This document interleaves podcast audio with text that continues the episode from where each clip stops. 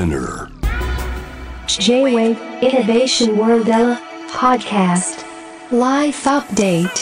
J-WAVE イノベーションワールドエラー後藤正文がナビゲートしています。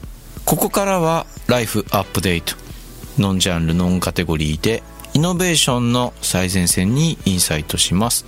今回アップデートするのは水のある暮らしです。ね水がない暮らし想像できないですけれどもただ世界には災害時もありますよね。水がないという状況ね。現実に起こるわけなんですけれども今回はその水をテクノロジーを駆使して供給する新しいアクションに注目します。お話を伺いますのはウォータ株式会社代表の前田洋介さんです。よろしくお願いします。よろしくお願いします。前田と申します。はい。なんかあのウォータのホームページ見せていただいたんですけれどもありがとうございます。面白いですねなんかいずれはこのなんていうんですかね自分自分たちで各家庭で100%供給できるようになるんじゃないかみたいなことが書かれていてなかなかね今でもパッとイメージすることは難しいけどまあ電気とかと同じでなんか自給自足みたいなこともできるのかななんて思いながらホームページ見させていただきましたありがとうございます。簡単に言うと前田さんが取り組んでいる水っていうのはどういうことなんですか？宇宙ステーションとか思い浮かべていただくと、はい。ちょっとイメージつくかもしれないんですけども、うん。あの限られた水があって、それをこう使ったら、その場所でこうそれを完全にあの再生して循環利用すると、うん。それをこうぐるぐるぐるぐるやってると、水って実はそんなに減らないんですよ。あそうなんですね。そうなんです、つ使い続けられるんですね。うんうんで実はその地球規模でもその水の循環っていうのが起こってるんですけれども、はい。その雨が雨が降ってダムに溜まってそれが川から各家に行って海に流れていくってまた雨になってっていう、はい。その水の循環の中で水がきれいになるんですけども、はい。それをこう各家単位でものすごいちっちゃな水循環にして、うんうん。それを各家につけるとはい。水の自給自足が可能になる。なるほどね。じゃあこれもうあれですね世界各地水ぶ水不足というかはい。渇水で悩んでいるような地域も救えることができるってことですよね。そうですね。うまく機能なんかこうな普及していけばってことですよね。まさにまさに。水道がなくても水が使えるっていううん。状態が作れる技術です、素朴な疑問なんですけれどもどうしてこういうテクノロジーを開発しようというか動機っていうのを伺いたいんですけれども。あのもともとその、うんふるさとがこうはい山の中でして、うん。あの上下水道がない家も結構多かったんですよね。なるほど。なんですけど水はこうガンガン使えてたんですよ。はいはい。湧き水がめちゃくちゃ豊富で、ああいいですね。うん。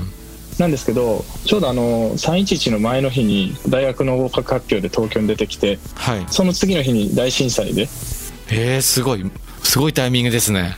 ドン引きしたんですけどその そうそりゃそうですよね。ドン引きしますよね全てが揺らぐ体験ですよね本当にね。そうですね、うん。その時にあの水が止まったんですよ。なるほどはい。でまあ、その止まったこととか地震が大きく揺れたことっていうのも衝撃的だったんですけども、はい。あのもっと衝撃的だったのは止まったのに対してのあはい。の周りの方の反応で、はい。なんで水が止まってるのかも分かってなくてかつ、ん。どういうふうにしたら水が復旧するのかっていうのが、うん。あの分からないっていう感じだったんですよ。はいはい川の水とかその辺にある水が飲んでいい水かどうかも分からないっていううーん。こう日々こうあの自分たちのこう生活の基盤にある水道とかうん。近くの水川の水みたいなところに対してのうん。知識が全く知識というかうんなんかその感覚が全くないというか。確かに。それってなんかめちゃくちゃ怖いことなんじゃないかなっていう。はいふるさとだとそのどの川の水が飲めてとか泳げてとかっていうのをうん。肌感覚で知ってるんではい。それもなんかこう不思議だったんですよね。あと湧き水のなんかポンプとかも自分たちで直していますし一人一人がこう水のライフラインをうん。コントロールしたりとかバックアップができたりとかっていう状態が必要なんじゃないかなと思ったのがきっかけですね。なるほどね。僕も田舎だからそのあの川の水のいいとかダメとか分かります？なんか。そうですよね。ねあの泳いでいいああの工場より下をみんな泳がないとかありますよね？なんかそういう田舎とかだとね。僕のとこもあるんですよ。うん。確かにどうやって水っていうのを考えないで暮らしちゃいますもんね。特に東京とかそういう大きな街とかって。なんかブラックボックスなんですよね。わかります。そうなんですよね。なんかでもその話で思い出したのは最近いろいろ問題になってる水道の民営化の問題とか。あパリの話とか聞いてすごく面白かったのはパリはむしろ民営化ししてさらにブラックボックスに入っていってどういう漏水率とかも分かんなくなったしはいはい。料金もどどういう理屈で上がってるのかが分からないみたいな。うん。そのだからこう自分たちの公共の利益っていうか公共のものにしといた方が実は透明性が高くてみたいな、まあね、日本とかはもう公共のものだけどでも僕たちは全然知らないっていうのはね恐ろしいことですね確かにね。うん。うん。結構気になるのはあのやっぱりそのあの排水とかをはい。流して先が分かんないとわかります。なんか綺麗に使おうっていう意識にならないんじゃないかなと思うんですよね。はいはい誰かがどっかでやってくれてるんじゃないかなっていうそういう感覚うん。だと思うんですね。うんうん。それがこう行った先がこう見えてうん。循環でそのなんていうんですかね。自分がこう汚くつ使えばコストがかかるしうんうんうん。綺麗に使えばコストは低くなるとかっていうフィードバックがあればなるほど。自然とのつながり方も変わるんじゃないかなっていうそういうこううん。なんでそのブラックボックス化するとなんか自然とのつながりがこう消えてなくなるっていうか。そうですよね。うん。なんかこう無無批判に自分の家の近所のドブ川のことをなんていうんだよ受け入れちゃうというかね。あれは床だからみたいな。うん。あそうそうそうそうなんですよね。でも田舎とか行って僕の地元とかもそうなんですけど、えー生活排水が流れる川とあの田んぼへのなんていうんですか農業用水が長い水路が別系統になっててうんあれよく作ってあるなとは思うんですけどね田んぼとかの。田んぼに農業水から入って排水の方に流れるみたいなね。でもうんその結局大元は大きい川に流れ着いちゃうからうん。そこの水質汚染とかっていろんな自治体でもね問題になったりとか。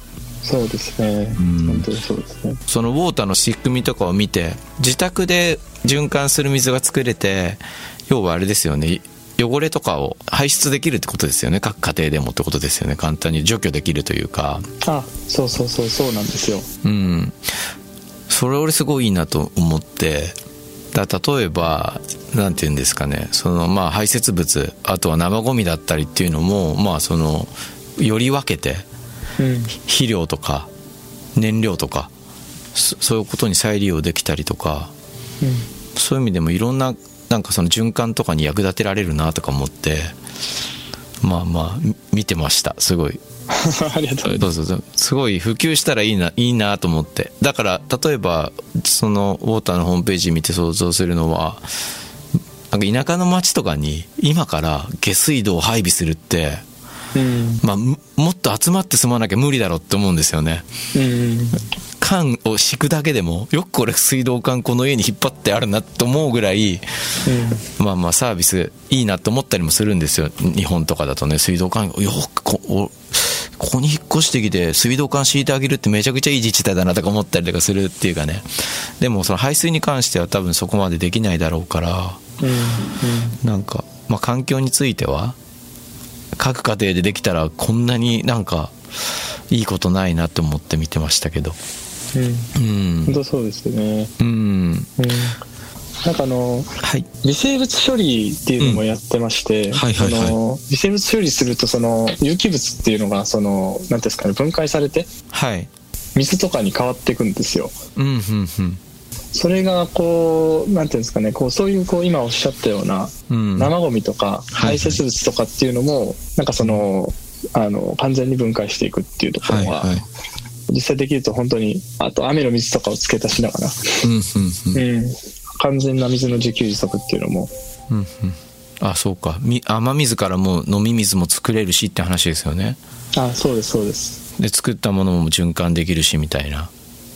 なんかこう必要なのってその水って大体どこにでも地球上あるじゃないですか。はい。そそれで言うとなんかその今そこにある水からこう必要な水をうんこう自由自在に作れる状態があればうんうん。その大きなシステムはいらないっていうことがはいはい。どこでも暮らせるっていう状態が。そうですよね。でもかよくよく考えたらまあ H2O だからそ めちゃくちゃシンプルな化学式って思うんですよね。そうですよね。うん。はい。だからまあ別に、なんて言うんだろう、その H2O 以外を除去できさえすれば、まあまあ無無限だよね、みたいな。しかも酸素と水素に分かれて、はい。燃やして戻したら、これ永久期間みたいのできないのかなって、それ素人では思ったりしちゃうんですけど、でも、僕の中でも、あとウォーターのホームページ見ながら、だからもうこれを乗り越えるには、もう俺たちのその科学に対する認識みたいのも、すごい問題になってくると思ったんですよね。うんで、何かっていうと、例えば排水を、H、ただの H2O に戻したときに、それただの水なのに、どこか抵抗感があるってことは何だろうみたいな。それなんかね、もうめちゃくちゃこう人間味の人間らしいなんかすごい、ほんと凝り固まった思考なとこなんだろうなみたいな。うんうん、だ科学を信じろなんて言ってる人も、飲むのかしらみたいな。そう、もうほんとドブ川の、本当にもう、もう見るのも嫌な、もう、水からでも、でも、科学式的には H2O、ただの H2O を作れるじゃ、わけじゃないですか。うん多分きっとどうにかすれば純度100%のみ水みたいの。でもそれを僕たちがこうさ避けてしまううん感情みたいのって、すごい。でもこれってすごい大事なことで、実はなんかいろんな差別の問題とかにも、こういうフィーリングは結びついてるはずなんですよね。うんなんかその水の文脈というかうん、そうなんですよ。元どういう水だったのみたいなところですよねそうそう。そこばっかり気にしちゃうみたいなね。うんうん。確かに確かにで、でもそういうの、なんか僕は一石投じてほしいですけどね。ただ、すごい、そう、そう言いつつね、俺も成長しないといけないと思うんですよ。なるほどその水を飲めるかって言われた時にね。科学へのちょあの挑戦というそうそうそう。だからその、自分たちの心理っていうのを、やっぱり乗り越えていかなきゃいけないというか、うんうんそうですよね心理への挑戦、そうそう。確かに理性と感性の戦いですよねあー、なるほどね。そういうことはでもどう考えてますか？乗り越えられると。まあ多分、もしそのウォーターのさ、をものを作るとしたら、多分まあ、ある程度こう、いろいろ分かれてましたよね。ググレイっていうゾーンがあったりとか、はいそういう意味ではなんかこう、順序をつけて、最終的にこう、僕たちが、その、メンタルの部分で乗り越えられないところはこう、まあまあ、ただの水だけで川に流していくしかないみたいな。なんかあの水ってうん。人に関わるとこで言うと3種類あるなと思ってるんですよはい。あの体の中に入るやつとはい。は入んないけど体には触れるやつとはい。体にも触れないやつっていうはいはいはい。だからそれごとにこう系統を作ってうん。で体の中に入るやつは例えばその空気中から水蒸気を回収するとか、はあ。雨水をベースにするだあの飲む水ってあの1日に使う水の1%ぐらいなんですよあ、そんなに少ないんですね。そうなんですよだからうん残りの99を循環利用して残りの1はなんかこう空気中から取るとかはいはいはい。あとなんかはたまたそのなんていうんですかねこう飲む水に関してはなんかこう純度を高めるっていうだけじゃなくてうん。なんかその逆にこう美味しくするとかなるほどね。あとその出汁を取りやすい水にするとかうんうん。こうあのプラス方向になんかこうやるっていうこともやっていくとなんかこうちょっと科学が前向きになるんじゃないかなと確かに。その領域も1%だとすると、そこまでコストかかんないのかもなって思ったりとかしますね。あそうそうそうそうそうなんですね今はだからそのたった1%の潔癖性を守るために、めちゃくちゃその街づくりからできちゃってて、それこそ塩素を入れて殺菌したりとかを大規模でやってるけど、果たしてその、そうで、そうですよね。ウォシュレットの水がそんなに清潔である必要あるのかとかね。あそうそう。飲める水でトイレ流しちゃいますからね。いや、だから僕ね、それす、時々ね、なんか、自分のエッセイにも書いたことあるんですけど、罪悪感とかを感じる。いや、俺が、俺がこのね、体を洗ってる水とか、っていうかその、局部とかを洗ってる水とか、でもこれ、国とか場所を変えたらもう、なんていうの？野だから手が欲してるほど、うん。なんか誰かが欲してるものだって思うと、なんかこのね、この格差ってどどうにか、水の格差？うん。どうにかしてなんか乗り越える技術ってないのかなってちょっと思っててか罪悪感。だから僕自分のスタジオウォシュレットないんですけど。ああなるほど。なんか乗り越えられないんですよ。新しく買う気持ちになれないというか、もうなんかあの住んだアパートとかマンションにそ備え付けの分にはいいんですけど、なんか俺この水、飲み水でお尻を洗うっていうのなんかすごい、なんだろう、俺が神だったら自己撃にするなみたいな気持ちになっちゃうっていうか。確かに。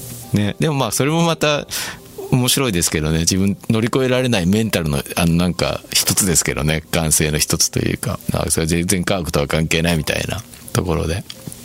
なんか面白いですね。そう考えると水って。なんかこれからのウォーターのビジョンってありますか？どんな風になってきたい？前田さんどんな風に活躍していきたいみたいな目標っていうかそういうものを最後に聞かせてもらえたら嬉しいんですけど。そうですね。うん。まあ手始めはやっぱりその、うん。自由自在に水をうん。コントロールするというかうん。であのそうすることによってなんかその水を使う自由っていうのとうん。なんか隣り合わせのそのあの自然に対する責任を取っていくっていうところがなるほど。その場所なんか使ったその場でこう綺麗にするっていう。でうん。また使えるようにするっていうそのなんかこう活動を回していくっていうところがうん。あの結構文化としても面白いことになるんじゃないかなって思ってるんですよね。うんうんあとなんかそのそれかそれ以外の資源にも広がるといいなと思っててそのなんか何でもこうあ例えば鉄とかも、はい。あの外からこう買ってこなくても多分もうあの元素としてはあるんですよね日本中にありますよね。うん。外から買ってくる方来る方が楽だったり安かったりするからそのまま買ってきちゃうと思うんですけどやっうん。うんぱ鉄を掘ってるところとかも、まあ、環境汚染とかひどいじゃないですか外国そうですよね。うんなん。かそういうのをこう人任せにしてるんでじゃなくてその使った日本のとかなんかあの東京とかこう世田谷区とかそういうところの中でうん。あのもう一回鉄を使える鉄に変える再資源化するっていうのがこう身近でこう安くできるようになればうん。なんかそのなんていうんですかねこうずっとこうぐるぐるやっていけるんじゃないかなっていうのがなんで全部の資源を再資源化できるようにするっていうのが究極のその目標というか。すごいですよね。そしたらねその資源の採掘の現場で虐げられてる人とかまあそれ社会全体システムの問題でもありますけど環境破壊とかそういうことにも手が届くと。うん。そういうことですよね。いいですね。そういう人いっぱい増えたらいいですね。でも応援します。なんかあので震災きっかけでもそういう風な人が出てきたっていうのは今日ちょっと話聞いてていいなって思っちゃいました。あなんかぜひ一緒に その活動をはい。やれれば嬉しいです。いやもう全然お手伝いしますしなんか見学できるものがあったらぜひぜひ誘ってください。見てみたいです。ありがとうございます。はい。というわけでライフアップデート今回は大田株式会社代表前田洋介さんに新しい時代の水の循環社会水だけにとどまらないお話でしたね、えー、伺いました。ありがとうございました。ありがとうございました。